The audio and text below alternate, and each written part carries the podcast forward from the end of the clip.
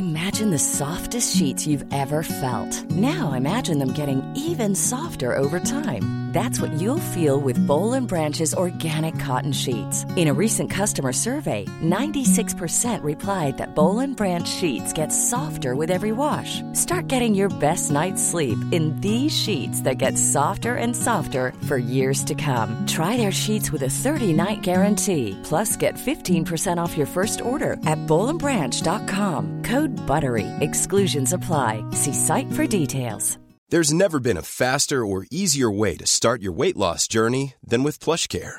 PlushCare accepts most insurance plans and gives you online access to board-certified physicians who can prescribe FDA-approved weight loss medications like Wigovi and Zepbound for those who qualify. Take charge of your health and speak with a board-certified physician about a weight loss plan that's right for you. Get started today at plushcare.com slash weight loss. That's plushcare.com slash weight loss. plushcare.com slash weight loss. Burrow's furniture is built for the way you live. From ensuring easy assembly and disassembly to honoring highly requested new colors for their award-winning seating, they always have their customers in mind. Their modular seating is made out of durable materials to last and grow with you. And with Burrow, you always get fast, free shipping. Get up to 60% off during Burrow's Memorial Day sale at burrow.com slash ACAST. That's burrow.com slash ACAST. burrow.com slash ACAST.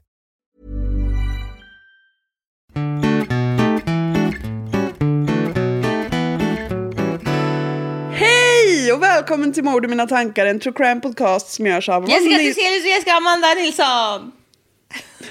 Nu bara hijackar du. Nej, jag är Amanda Nilsson, du är Jessica Thyselius. Ja, visst, Sara Mikael. Hur är läget? Det är bra, hur är det själv? Du är ju röd. Röd och bakfull och mina ögon är lite så ihopsmalnade. Ja. Jag är ju också bakfull. Ja. Nej.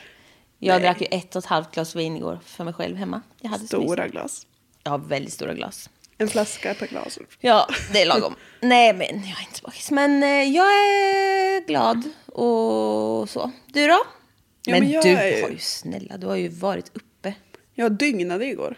Det är ju fruktansvärt. Det är lördag idag. Det är lördag jag har ju idag. försett dig här. Klockan är ju typ, vad är hon? Hon är ju fem. Halv sex. Ja. Och jag har ju försett dig med en banan och ett glas rödvin. Ja. För det känns så mysigt. Och, En liten återställare. Ja. Och ja, för du, vad har du gjort igår? Jag var på, på firmafest med notarierna, alltså mina kollegor som är typ i min ålder, måste jag säga. Eh, och det vart sent. Det Mm. uppstod en situation Det uppstod en liten situation. Så... som jag var tvungen att reda ut.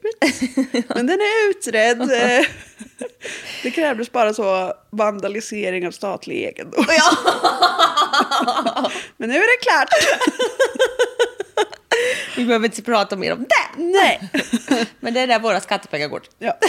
You have Och your... det glädjer mig. Ja, vad härligt. Nej, men, vi Men, hade så roligt. Vi ja. körde ju...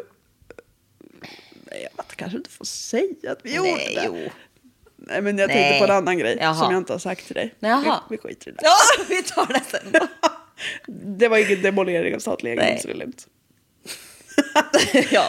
Men vi hade så kul. Ja. Och lekte lekar och greja och jongla. Och Ja. sen så vart ju klockan Nej halv sex innan jag gick hem. Ja. Det är för sent. Det är så jävla sent. Och då när jag kom hem, vet du, då levde jag livet.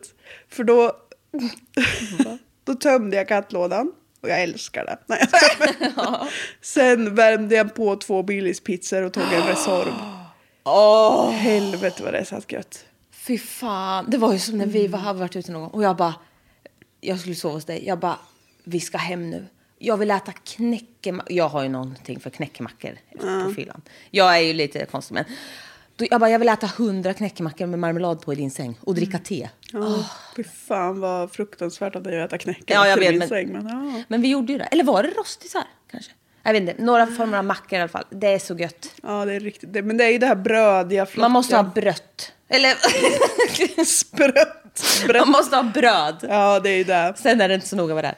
Så Bara nu, det är bröd. När jag vaknade på morgonen så var jag ju, alltså jag var ju, jag var ju inte full när jag gick och la mig. Men Nej. jag tänkte ju att uff, det här kommer bli en hård bakfylla eftersom man har varit uppe länge och ändå pinnat i sig några järn. Mm. Ja. Men det var inte så farligt faktiskt. Jag är ju trött och lite röd. ja, men det är ju för att det var, det var ju alldeles för sent. ja, visst. Ja, nej, men jag... Men nu är jag på det igen. ja, men visst. Nej, men eh, jag chillade bara igår. Jag, har ju, jag är ju ensam hemma här med mina små pupper. Vi har haft så mysigt. Men alltså, ja. Har du en anekdot eller? Vill jag ska börja? Ja. Jag har en liten anekdot som jag kommer att tänka på. En kollega kom till mig häromdagen och bara, för vi på den här festen som jag var på så var det, vi, det brukar vara temafester. Och då var det Ja. ett tema som jag hatade, det var Barbie. Mm, det är ju tiden.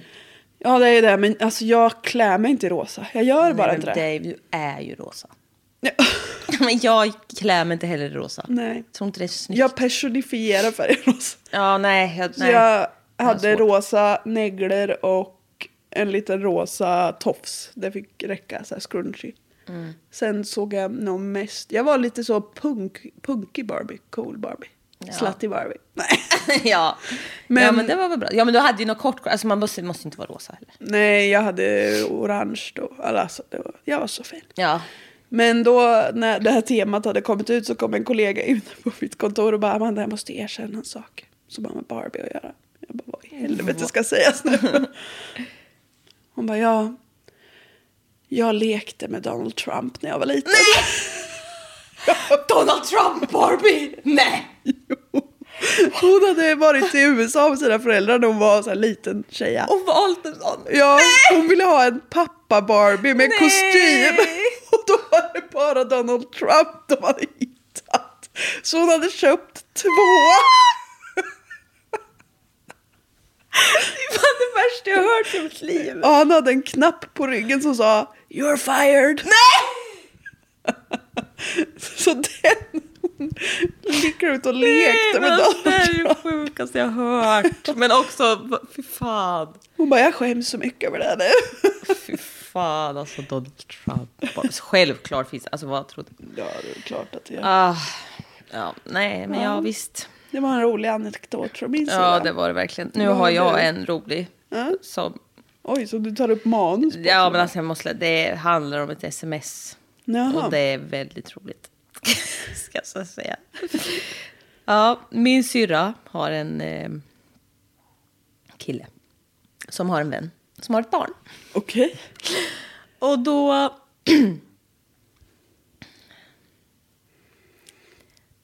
Håll i dig nu.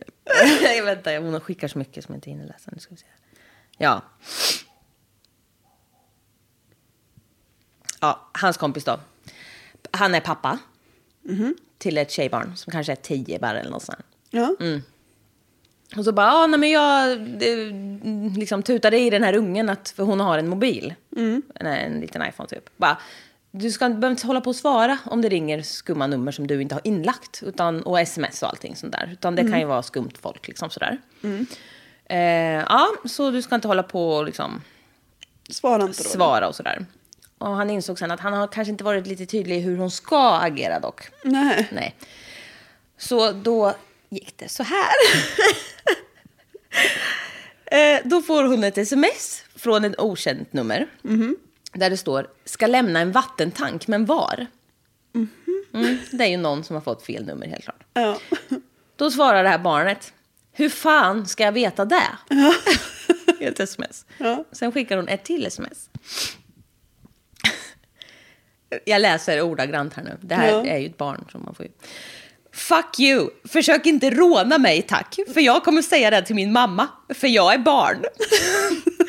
Så att då kanske min mamma ringer polisen. Så sluta håll på och skicka jävla äckliga katt till mig. och väder.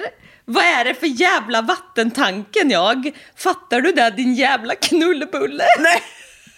Fan, varför gick hon ballistic? Knullbulle. För jag är barn! Och det har jag rätt att vara.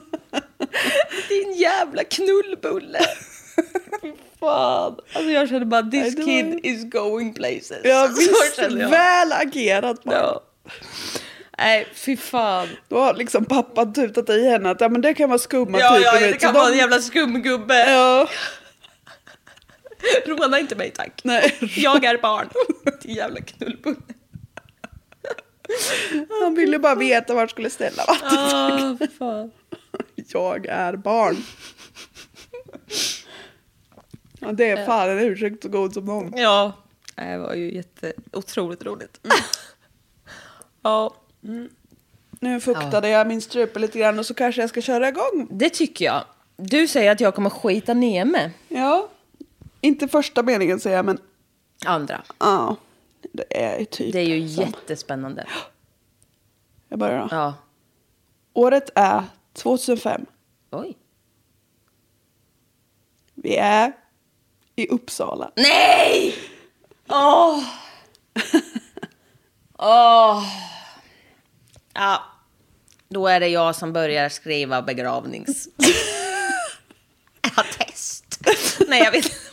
Men ingen kom på begravningen av hennes vinvänner. Ja, jag måste ju bjuda, jag måste ju styra upp där igen nu. Ja, då är det jag som är mördad. Ja, Mm. men det är lugnt. 2005, nej men snälla rara. Ja. Nu Nu är jag så rädd. Oj då, nej men kära, det är ju touchscreen här. Ja, jag vet, jag har en laptop med touchscreen. Ja, nu.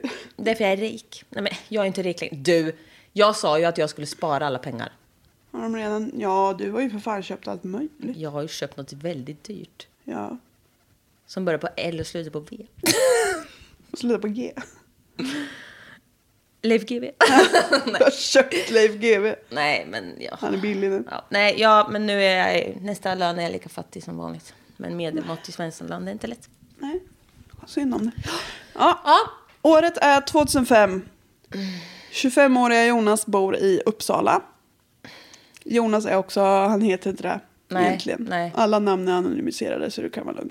Det är också verkligen i, i, nu, i detta nu. I detta nu. 2005. Det Snart i 20 år sedan. Åh fy fan. Om två år är det fan. 20 år sedan. Jag tyckte det inte det var så recent. Vi är ju så jävla gamla nu. Ja, men vi var inte så jävla gamla Mm. Nej. här. Okej. Jonas var Men då 25. kommer de ju ut snart. Vi kommer bli mördade. Rakt av. Okej. Antagligen. Mm. Han lever ett partyliv som tär lite på både honom och hans ekonomi. Mm.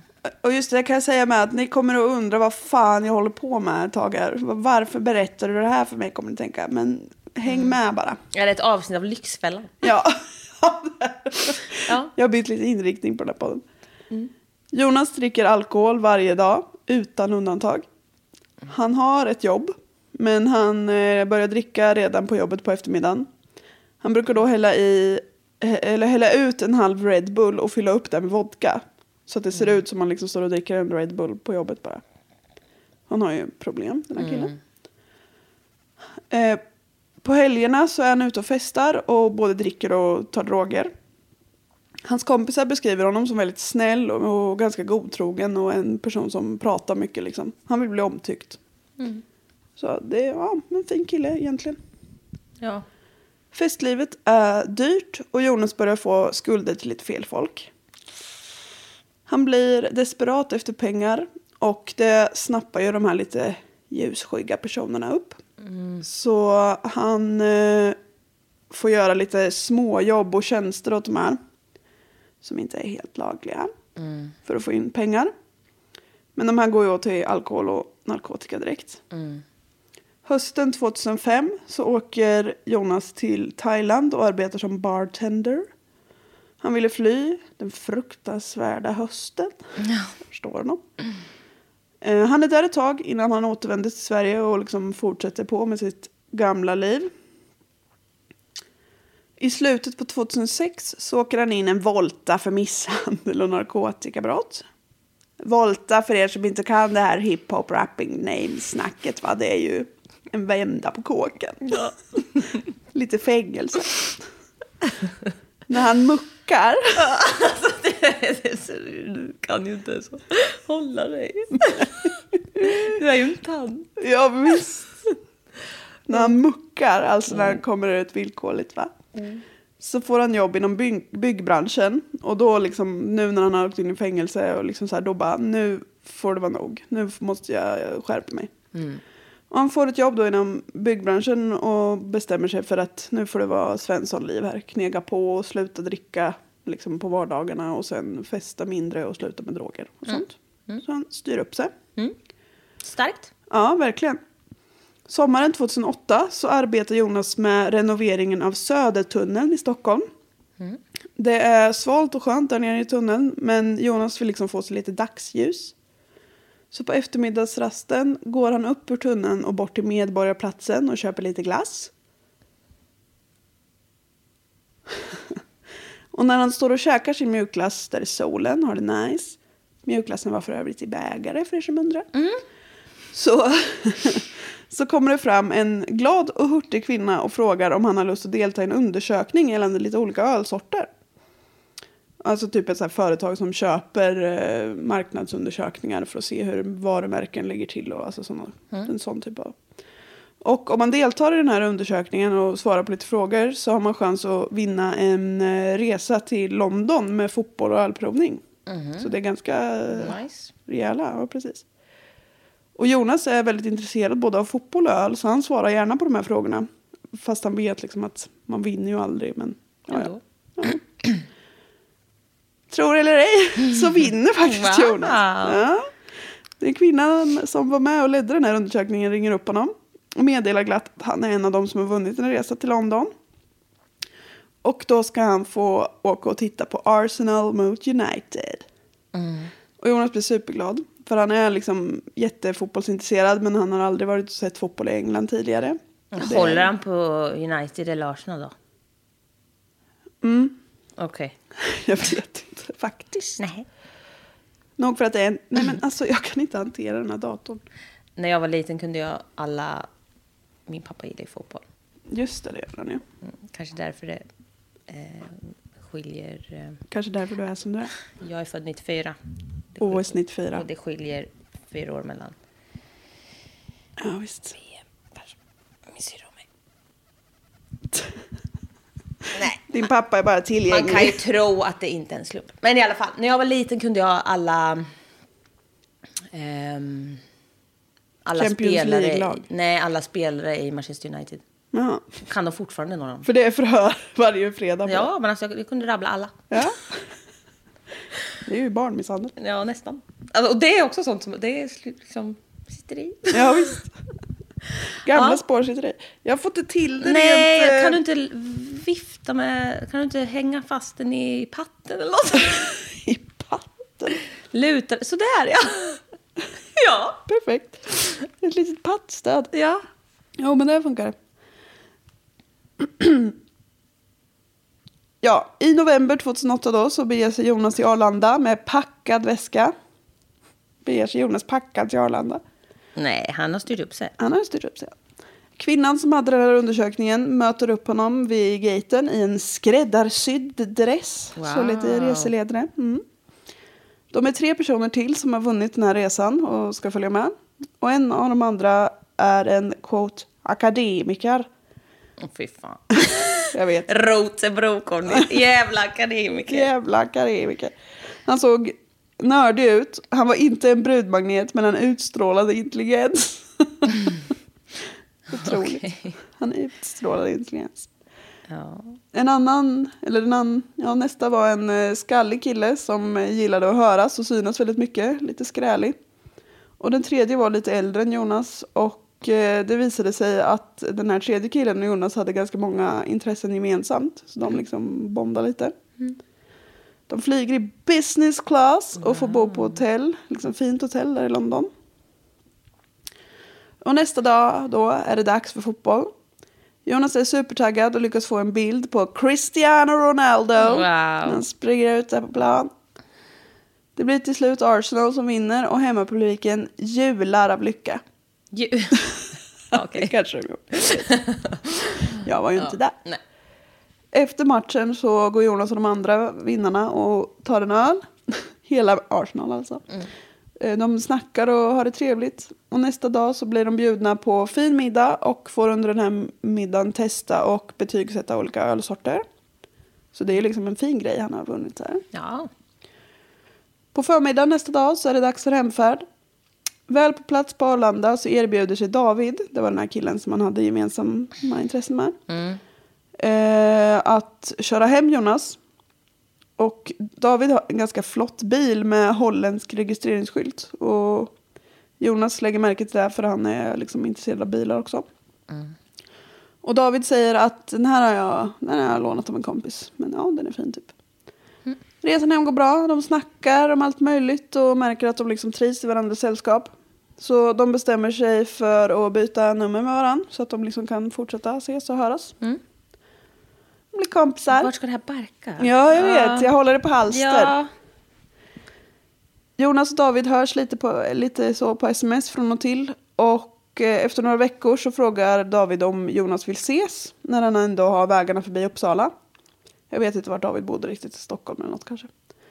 Eh, Jonas tackar ja och David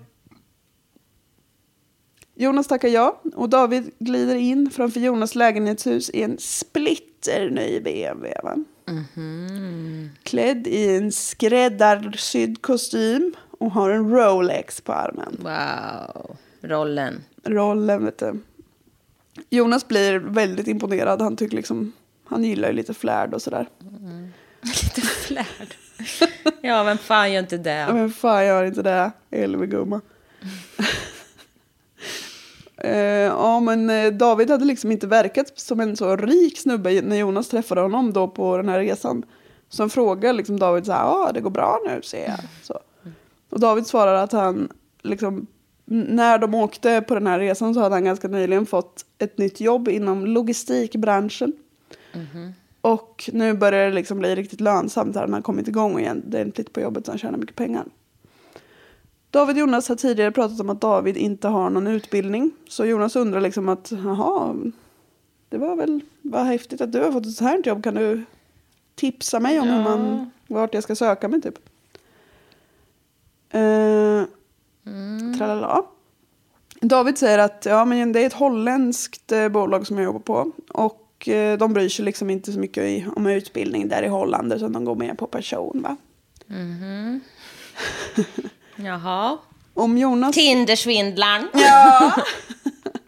Om Jonas var intresserad så kunde David eh, höra med sin arbetsgivare om eh, Jonas kunde få hjälpa till lite med lite uppdrag och sådär. Mm. Nu håller jag på halster. Eh, Efter ett tag så hör David av sig om ett sånt här uppdrag då, som han har pratat om. Det handlar om att frakta hem en båt ifrån Tyskland. Och det passar Jonas jättebra eftersom han har skepparexamen. Så Jonas tackar ja och så åker han ner till Rostock där den här båten finns. Han går liksom och inspekterar den här båten, kollar så att allt ser bra ut. Och rodbåten är med. man kollar på en båt. Och den är fylld till bredden av fultjack. Nej, men det hade den kunnat varit. Ja, det kändes lite shady det här. Ja, då, då är du på rätt spår. Nej, jag tänker bara berätta om en ganska trevlig Ja, historia. det, det, blir de kära och det här är bara en fin historia. Ja, Ja. det hade väl varit trevligt Ja. som omväxlings skull. Ja, Nej, så ska vi inte hålla på. nej. Ja, han kollar in den här båten och när det blir dags för avresa så startar den inte. Det är alltså någon typ av motorbåt. Nej, det är en, det är en gummibåt. Men årorna funkar inte, de är skeva. de håller på ett bra tag och det visar sig att den här båten måste liksom in på reparation. De kommer inte få igång den. Nej. Så Jonas får åka hem utan att ha flyttat någon båt. Men han får liksom ändå betalt för, för besväret då. Han får 5 000 kronor i cash svart. Och David hade frågat innan om det här var okej. Och Jonas hade bara ja, det, det är nice med cash typ. David fortsätter. Eh, nej, David och Jonas fortsätter att ses regelbundet. Det är alltid David som bjuder och det är ofta nya bilar och tjusiga märkeskläder va. David börjar berätta lite mer om det här företaget han jobbar på. Det heter Conlease och består av en mindre grupp anställda som jobbar väldigt tätt. Och David berättar även att de har kunder som kanske inte är 100% laglydiga. Mm. Och det gör ibland att företaget balanserar lite i gråzonerna va? mellan vad som är lagligt och icke. Men eftersom det är där man kan göra de riktigt stora pengarna. Så har de valt att vara en liten grupp anställda som är liksom som en familj och verkligen kan lita på varandra och veta allt om varandra och sådär. Och i och med sina gråzoniga kontakter då så har de även regelbundet uppdateringar på när polisen liksom är saker på spåren och när det är dags att ligga lågt eller inte göra uppdrag och sånt där. Jonas kollar in den här företagets, eller det här företagets hemsida och tycker att det ser liksom seriöst och bra ut ändå. Nu går kyrkklockorna här. Ja, nu är det omedagen här. 2009 blir det finanskris i världen och Jonas blir av med jobbet. Han eh, söker ett jobb inom lager som han liksom är överkvalificerad för egentligen. Så han är liksom säker på att han kommer att få det men han måste ju ha något liksom. I väntan på bättre tider. Han får dock inte det här jobbet. Och han ber- berättar liksom jättebittert då för David att fan det här, vad fan typ. Och David säger att ah, men, eh, vänta grabbar jag ska dra lite trådar. Alltså, vem är det? Ja, vad är det som sker? Efter någon vecka hör David av sig och säger att företaget som han jobbar på vill att Jonas ska komma upp på en intervju på Grand Hotel. Ja. Jonas blir superglad och går och köper liksom en kostym för att visa sig från sin bästa sida. Man skäms lite för han har inte råd att skräddarsy den så benen är lite långa. Mm. Intervjun sker över en lunch på Grand Hotel med två högt uppsatta personer inom det här Conleys. Innan intervjun så får Jonas fylla i ett frågeformulär där det frågas eh, bland annat om han är tidigare dömd för brott. Och Jonas har ju gjort en liten volta va? Och han eh, vet ju att det är inte så bra att säga sånt på en arbetsintervju. Men å andra sidan är det väldigt lätt att kolla upp. Så han liksom, Vad ja, hade han åkt in för? Du? misshandel och narkotikabrott. Ja. Så han eh, bestämmer sig för att vara ärlig och skriva ner det. Att han är tidigare dömd. Eh, och att han har avtjänat det straffet. Han satt väl inte så han, länge. Nej, jag tycker han... Ja, Men kämpa på. jag tycker... Ja. När han sen sitter mitt emot de här stiliga herrarna i sin för stora kostym och liksom försöker göra ett gott intryck så känner han ju bara att jag är så malplacerad här. Han känner sig liksom värdelös och jag passar ju inte in någonstans. Han får lite imposter syndrome. Ja, visst. Efter några dagar så får han dock ett telefonsamtal från en av de här som eh, han var på intervju med. Och de berättar att de är nöjda med honom och att de gärna ser att han kommer på en andra intervju i Holland. Så den 28 juni 2009 Åh, ho, ho. Mm. där det bär av till Amsterdam för intervjun som ska ske den 29 juni. Det är därför jag valde det här. Det kan jag tro. Ja. För er som inte vet det, jag säger det vid födelsedag. Ja. För er som om, Om, möjligt. då, om, då, om ni inte vet det, välkomna hit. Det här är en true crime podcast. För då är det här det första ni lyssnar på. Precis. ja, jag vill att det ska vara tydligt att det är min födelsedag. Ja. Det är bara det. ja. Eh, David möter upp Jonas på flygplatsen och tillsammans så gör de Amsterdams gator där på kvällen. Men alltså inte. Jonas är jättenervös inför den här intervjun så han liksom hårdfästar inte. Nej. Han, eh, nästa dag då, så inför den här intervjun så ringer han till sin brorsa för att få lite tips och så är han liksom, det här är jätteviktigt för Jag honom. gillar honom, Ja. Jonas. Ja, men Jonas är... Han är trevlig. Han ringer som sagt brorsan där för lite tips. Intervjun känns ju liksom så här helt avgörande för hans framtid. Så han sover ju dåligt också natten till, till intervjun. Ja. På morgonen så kommer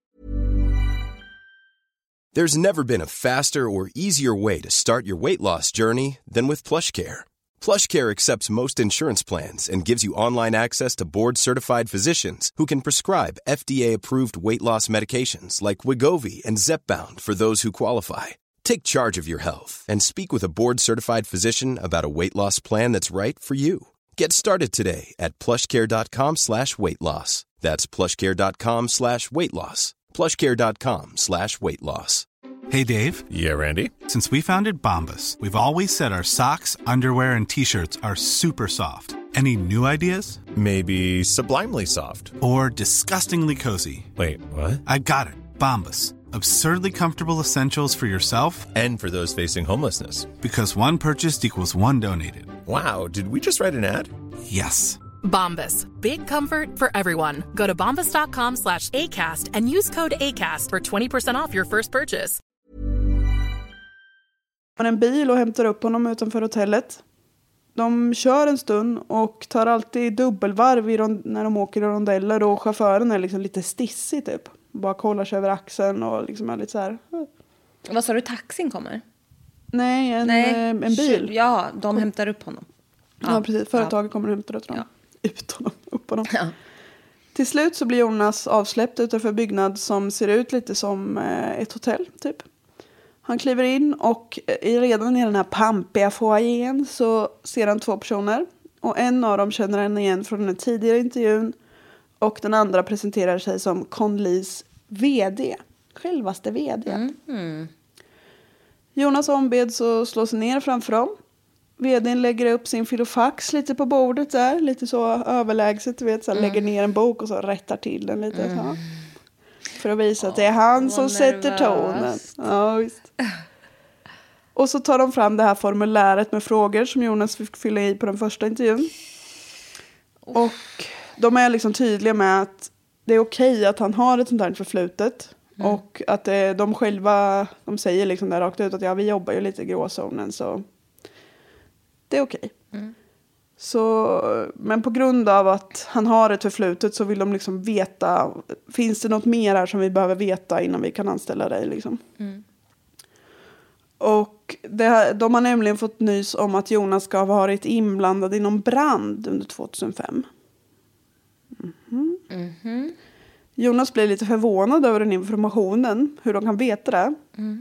För eh, det var liksom ett uppdrag som han utförde åt någon av de här smågangsterna då när han liksom satt lite i skiten. Eh, och han hade, varit, han hade varit och kastat in en molotov cocktail på en nattklubb i Gävle. Så jag var så här, fan kan ni veta det? Typ. Men han visste ju att det här företaget hade ju sina kontakter. Så han tänkte att de har ju kollat upp honom på något sätt och fått fram det här. Vad ska Så han bara, ja, ja, jag lägger på korten på bordet och berättar att det var, det var ett jobb han utförde när han var desperat på pengar. Och han fick 20 000 kronor i näven av en krögare där i Gävle för liksom, ja, den här krögaren ville ju bli av med sina konkurrenter. Nej men gud. Och eh, ja, precis, krögaren ville jämna ut konkurrensen. Nej, men alltså. Den här intervjun fortsätter i lite över en timme. Sen får Jonas åka hem till hotellet. Han berättar för David liksom hur det har gått och de hänger lite i Amsterdam innan det är dags att åka hem. Efter några veckor så står Jonas ute på gården och röker en cigg. Han har fortfarande inte fått höra någonting av det här företaget. Han går ju liksom och är på nålar. Då kommer två civilpoliser fram till honom och säger att han är gripen för mordbranden i Gävle stadshotell 2005. Nej men. Dun, dun, dun!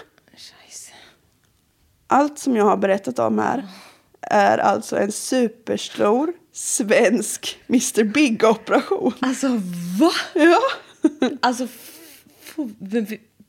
var det lagligt då? ja. Det är fortfarande lagligt. Är det? Ja, men det är liksom, det är, på den här tiden var det inte så reglerat. Nu är det mycket mer reglerat. Shit. Men jag ska snabbt walk you through det här. Ja, alltså vad sjukt. Den, Det var inte den här turnen jag trodde du skulle ta riktigt. nej visst. Nej. Det är lite oväntat. Den 17 maj 2005, så 17 maj, så slås fönstret till VIP-entrén på klubben Darling som ligger i Gävle stadshotell. Den fönstret slås in och det kastas in en så här molotov-cocktail. Och det är liksom utanför nattklubbens öppettider så är det ingen där. Däremot så är det cirka 170 gäster som ligger och sover på hotellet som ligger i samma lokal.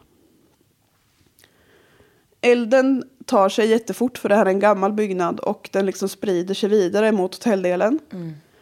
Och det är något fel på brandvarningssystemet.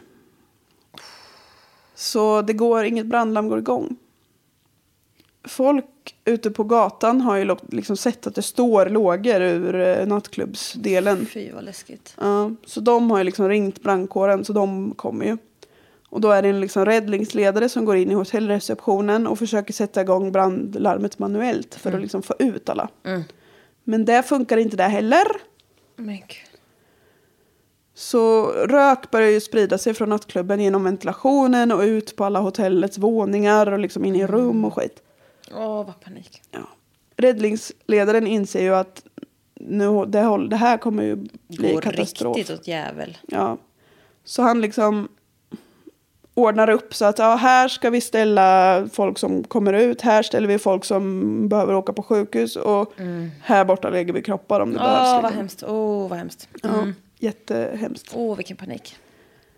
Brandmän går liksom in med rökdykare och börjar gå och liksom öppna dörrar för att få ut alla. Och liksom går och känner i sängarna för det har börjat, det är så mycket rök nu. Alltså vet du, jag, hör, jag hörde, eller jag vet inte, det här kanske jag pratar om, ingen aning. Men alltså att det är så viktigt att ha typ brandvarnare i sovrummet. Mm. För om man sover så blir man medvetslös innan man Vaknar. vaknar av röken. Och det är så läskigt. Mm. Ja. Jag, jag vet inte, jag visste typ inte det. Jaha, nej. Alltså för ett tag sedan. Ja, ja men det är för man får i sig liksom till, lite grann hela tiden Ja. så man märker det inte förrän det är för sent. Nej, det är ju jätteläskigt. Ja. Så det är därför de måste gå in och liksom Ja. ruska Jag har typ folk. tänkt här, man vaknar väl om det liksom... Man vaknar väl, behöver ingen jävla brandbarn. Nej men jag menar så här, jag vet inte. ja, men jag fattar vad du Ja, nej men det är så läskigt. Ja. Ja. Bla, bla, bla. Vi har ingen brandvarnare här inne. I hela huset? Nej, för de målar, de, sen de målar taket. Mhm. Kommer på nu, det är hemskt. Måste vi sätta upp. Ja, det får ni sätta upp. Ja. Jag ska skriva upp det nu direkt. Ja. Det är importante. Ja. Vi uppmanar alla lyssnare att kolla sina brandvarnare. ja. Och kolla batterierna i dem, what the fuck. Ja, det är bara att trycka på den här lilla knappen så märker man det. Det är viktigt att göra ibland. Många eh, av hotellgästerna har ju vaknat av det här för det uppstår ju ändå lite tumult. Och de har liksom börjat ta sig ut. Men det är typ hälften som står där ute. Och ju längre tid går desto mer rökfyllda blir alla korridorer. Och till slut är hela hotellet så rökfyllt att brandmännen måste liksom känna sig fram med händerna på sängarna för att förvissa sig om att ingen är där. Och de måste liksom gå runt sängarna för att kolla att ingen har krälat ur. Och alltså, men de ser ingenting för det är så mycket rök. Det blir till slut för farligt för att fortsätta så rökdykarna måste också ta sig ut. Det ska senare visa sig att alla hotellgäster lyckades ta sig ut. Så det är ingen som dör i den här branden. Även om några får åka till sjukhus med rökskador och sådär. Men det är ingen som dör. Nattklubbsdelen brinner dock ner till grunden och egendom till ett värde av 150 miljoner förstörs. Och det är därför det heter mordbrand. För man behöver ju inte dö för att det ska... Man. Det, ingen behöver dö för att det ska rubriceras som mordbrand. Utan det räcker Nej. med att egendom förstörs. Av ett icke ringa värde. Ringa, Ja. tusen spänn. Precis. Polisen har till en början inga som helst spår. I närheten av Gävle stadshotell så ligger centralstationen. Och man tar liksom en chansning och kollar på övervakningsfilmen där för att se om man ser någon som eh, verkar suspekt. Och vid tiden för den här branden så kan man se att liksom alla som står och väntar på tågen står liksom vända mot branden och pekar och så här, för det bolmar ju rök och grejer. Så folk är liksom lite så upphetsade. Alla utom en. En person står liksom och ser helt obrydd ut.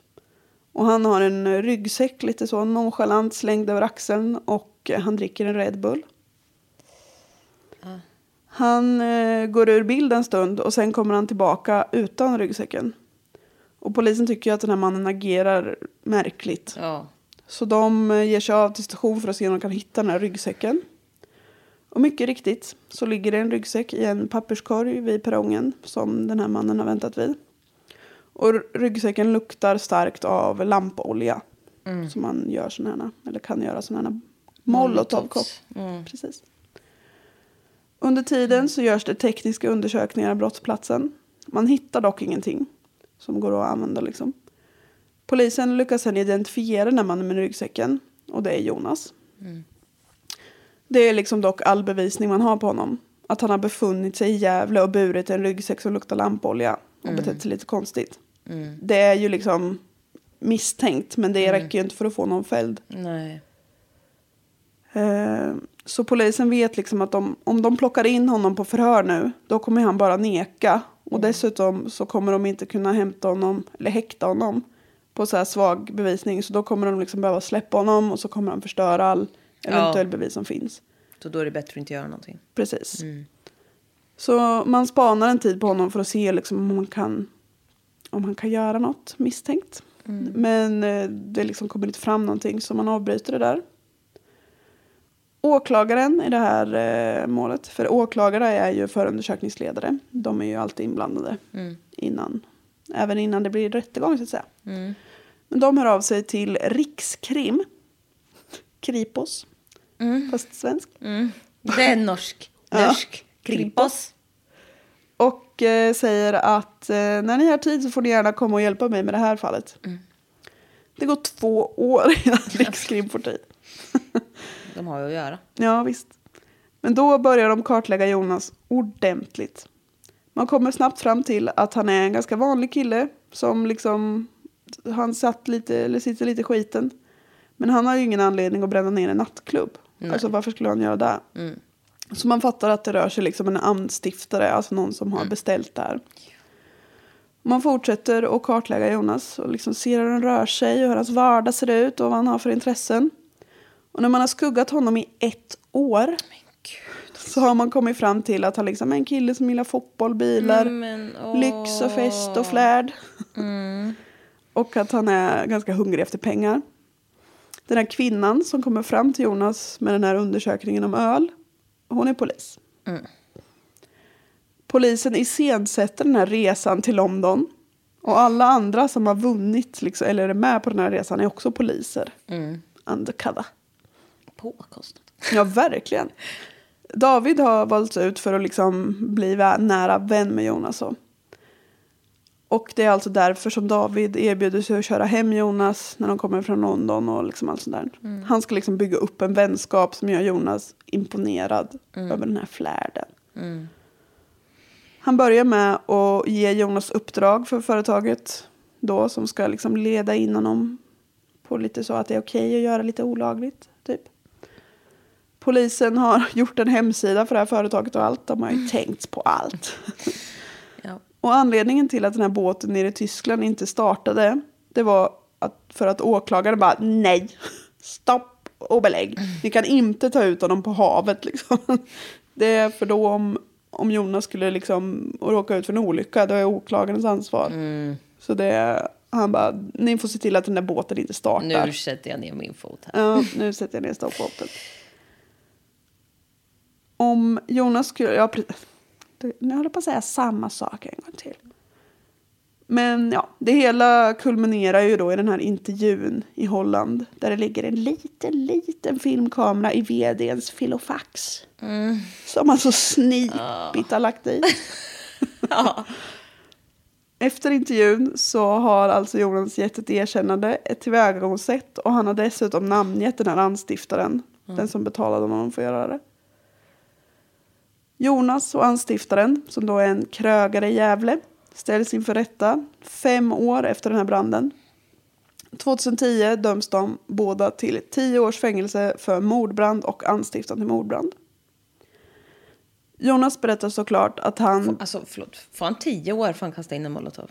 Ja. Folk kunde- gick ju jävel alltså. Men ingen dog ju faktiskt ändå. Nej, precis. Tio år är rätt skapligt. Ja. Jo, men det, han förstörde ju Ja, en och en halv miljon. Eller vad sa du? 150. Eller jag menar, ja. Ett halvt hus. Tänkte det kostar En halv ditt små. hus. Ja. Han brände upp ett halvt hotell. ja. Nej men alltså, ja. Ja, Jonas berättar såklart att han, han blev ju jättechockad när han fick veta att allt det här var ju bara varit hittepå. Typ två år av hans liv har varit så Ja men fake. gud, det har ju pågått. Ja. Och det som sårade honom mest var ju att den här vänskapen med David bara var på låtsas. För de hade ju blivit jättebra kompisar, trodde han. Men alltså vad sjukt. Det känns som så här, men alltså snälla. Eller jag vet inte. Jaha. Nej, Jaha. nej, men jag tänker så här. Allt det här, liksom, det, det är inte det, det är alltså polisen. Att det, de har dragit igång en rejäl jävla grej för en ganska litet brott. Ja, Ja, kan man tycka. det, alltså det, ja, ja, Ja. i förhållandevis känner jag. Ja, ja de har satsat. Ja, det har de. Det får man ge dem. Ja. Jonas har idag avtjänat sitt straff och lever ett normalt liv. Och han heter som sagt egentligen något annat. Mm. Sjukt ändå. Så det är så jävla sjukt. Ja. Och det är så här, man, jag visste inte att man har gjort såna här grejer Nej, inte jag heller. Det var därför jag tänkte så här, vad fan är det du säger? Ja, det var därför jag visst. tänkte, nej men en sån, det, det var liksom uteslutet för man håller inte på så i Sverige. Nej, men jo då. USA håller på så här. Mycket. Ja, precis. Men alltså jag menar så här, det är ju heller ingen så sex... Eller vad... Jag menar så... Sexuellt exploaterande av barn kommersiellt. Nej, Alltså, nej eller det- mord eller... Ja, alltså det var ju ändå så här... Det kunde ha gått riktigt jävel här. Men det, nu var det ju bara ändå egendom som förstördes. Även om det var jävligt mycket. Ja. Men du vet, ehm, pappa staten ser inte med blida Nej. ögon när man förstör egendomen. Nej. Det är inte bra. Nej. Så då fick de resurser. sjukt. Ja men herregud. Ja. ja, det är väldigt så. Det känns ju... Det är ju jättebra att man äh, åker dit för brott, men till vilket pris? Ja men vet, det känns så bisarrt. Ja. Allt det här. Och det det är också så här- chilla Gunilla känner jag. Verkligen. Fan grabben låter dem vara. Ja. ja men alltså så här, och också att han fick han var ju ändå i en... Jag kan tänka mig att de som anordnade det här var ju ganska... mm, Det var ju kanske grabbar av... Dignitet. Nej men alltså de kanske har lite skit på sitt... Skrivbord. Ja. Ja, visst. Och det här är ju en kille som är, behöver pengar och är lite... Han är ju faktiskt missbrukare och sitter i skiten. Ja. Att de fick lika mycket. Men de kanske inte fick fram något annat på de andra antagligen. Nej, nej, men det, alltså, det är ju... Det är ju så Ja, det var ju han som gjorde det, absolut. Ja, jo. och han borde ju ha fattat att det här kan gå jävligt illa. Mm. Så, men, och likadant den här krögaren har ju också fattat att det här kan gå jävligt illa. Så han Mm. ska ju med rätteligen ha samma straff som han som utförde det. Ja, minst känner jag. Ja, men det är ju väldigt Ja. illa att de facto utföra Ja, det är det. som riskerar att ta död på folk. Ja, gud ja. Ja, får man inte hålla på. nej, och fy fan alltså. Det hade ju faktiskt kunnat varit så att det var fler hund, alltså hur många som helst som dog. Ja, visst. Ja, det hade kunnat gått jätteilla. Gud vad sjukt, alltså, jag visste inte om det här överhuvudtaget. Nej, men eh, det är också lite så här. Ja, det är som sagt, han har gjort jättefel och det är klart att han ska få ett straff. Men han hade ju också ordnat upp sig. Jag gillade honom ju. Ja. Jag kände ju så här, det här är ju en mygel kände jag. Ja. Men jag, det var inte riktigt den törnen jag trodde det skulle ta. Nej, visst. Men jag är ändå glad att han lever. Ja, ja nu vad jag vet så mår han bra. ja, men jag kände ändå det här, jag, det kändes som att det skulle... Det kändes... Det, Det var ju inget mord alls. Nej, det vart inte det. Vad skönt. En solskenshistoria. Rakt av. Ja. Jag drar mina källor också i den mm. P3 Dokumentär. Ja, det känns verkligen som något så här. Ja. Ja. Men gud, ja. Hotellbranden i Gävle och den hemliga polisfällan. Wow. Ja. Ja, Den var nej, riktigt bra, den Peter spännande. Dokumentären. Ja, men alla Peter Dokumentärer är jättebra. Och så har jag läst lite artiklar på SVT och Gävle Dagblad. Mm. Och jag har lä- även läst domen från hovrätten för Nedre Norrland. Mm. Men i den är också namnen eh, maskade så jag vet inte vad han heter ens. Nej. Men det känns bra. Det känns jättebra. Gud vad spännande. Gud vad sjukt ja, som sagt. Det kändes Ja. som inte något som... Lite osvenskt. Ja, verkligen osvenskt. Och också så känner jag så här, all lycka till dig eh, Jonas. Ja, Eh, han kommer nog inte mörda mig, känner jag nu. nej visst. Nej. Det här var ju ett snedsteg som kanske blev alldeles för stort mot vad han hade tänkt sig. Ja. Men nu har han all chans att komma på banan igen. Eller, Ja. Han har ju varit ute i 13 Länge. år. så. Ja, men han var ju också ung så det var ju ändå skönt. Ja, han är precis. från- För tio år, men han satt väl inte tio. Han kanske satt sju, sex eller? Ja, något sånt. Tre fjärdedelar. Om man skötte sig. Men det kan jag inte tänka mig annat. Nej, Jonas gamle goa gubben. Gamle goa Jonas. Han är min kompis nu. Ja. Nej, men eh, ja, men gud vad annorlunda det kändes. ja, det här, jag kände det när jag Det tog var det. lite spännande och mysigt. Ja, jag tänkte när jag tog det att uff, det här gillar ju inte Jessica jag Nej, här. det kommer bli. det men det här känns ändå bättre. Jag tror ju att vi ska bli mördade, det är ju mest det. Ja, Att jag är rädd för mitt liv. ja, visst. Men jag skulle ju aldrig ta ett som typ eh, hände häromdagen. Och jag tycker också att det känns okej att ta fall som någon annan Ja, podd men alla gjort. måste vara döda, känner jag. Nej. Otroligt modiskt. Nej men jag, det måste vara så länge sen, menar jag. Ja, ja eller, men jag tycker som sagt att det är lite skillnad om det finns andra poddar som har gjort det så här stora som P3 och så. Ja, men då har ju de- Rättegångspodden och P3 Dokumentär är en helt annan typ av kvalificering än vi. Ja, men vi herregud, sitter ja. här och lallar som två jävla jag Röda i ansiktet. De har ju kollat. Och skämtar. Ja, De har ju kollat med anhöriga om det är okej. Det är skillnad om, Ja. liten, om vi hade varit första källan som pratade om det här. Ja. Då, vi har ju inte möjlighet att kolla med anhöriga vi är ju inte professionella det där jag. Nej, exakt. Eller det, det kan vi ju tvista om. Ja, nej men eh, så var det med det. Det var jättespännande faktiskt. Det här var uppfriskande på ett sätt. ja, vad bra. Jag eh, heter Jessica Thys på Instagram. Du heter Redlock på Instagram. Vi får skitmånga bra tips. Ja, jag tar bara tips. Alltså det är så roligt med era tips. Det är jättebra. Ni är så guld värda. Mycket tacksamt.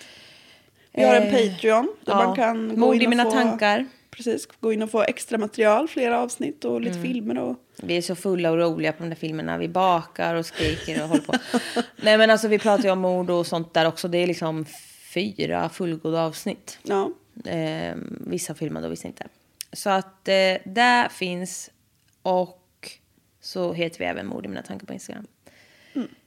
Tack snälla för att ni lyssnar. Tack så Nu jättemycket. ska vi ringa hit ytterligare en vän och ha en riktigt mysig kväll. En riktig dunderkväll. ja. ja, det blir inte mer än så. Nej, Bra. vi hörs. Ha det gött, hej!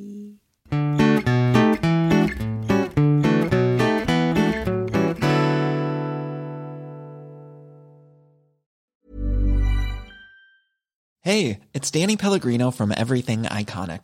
Ready to upgrade your style game without blowing your budget? Check out Quince. They've got all the good stuff shirts and polos, activewear, and fine leather goods, all at 50 to 80% less than other high end brands.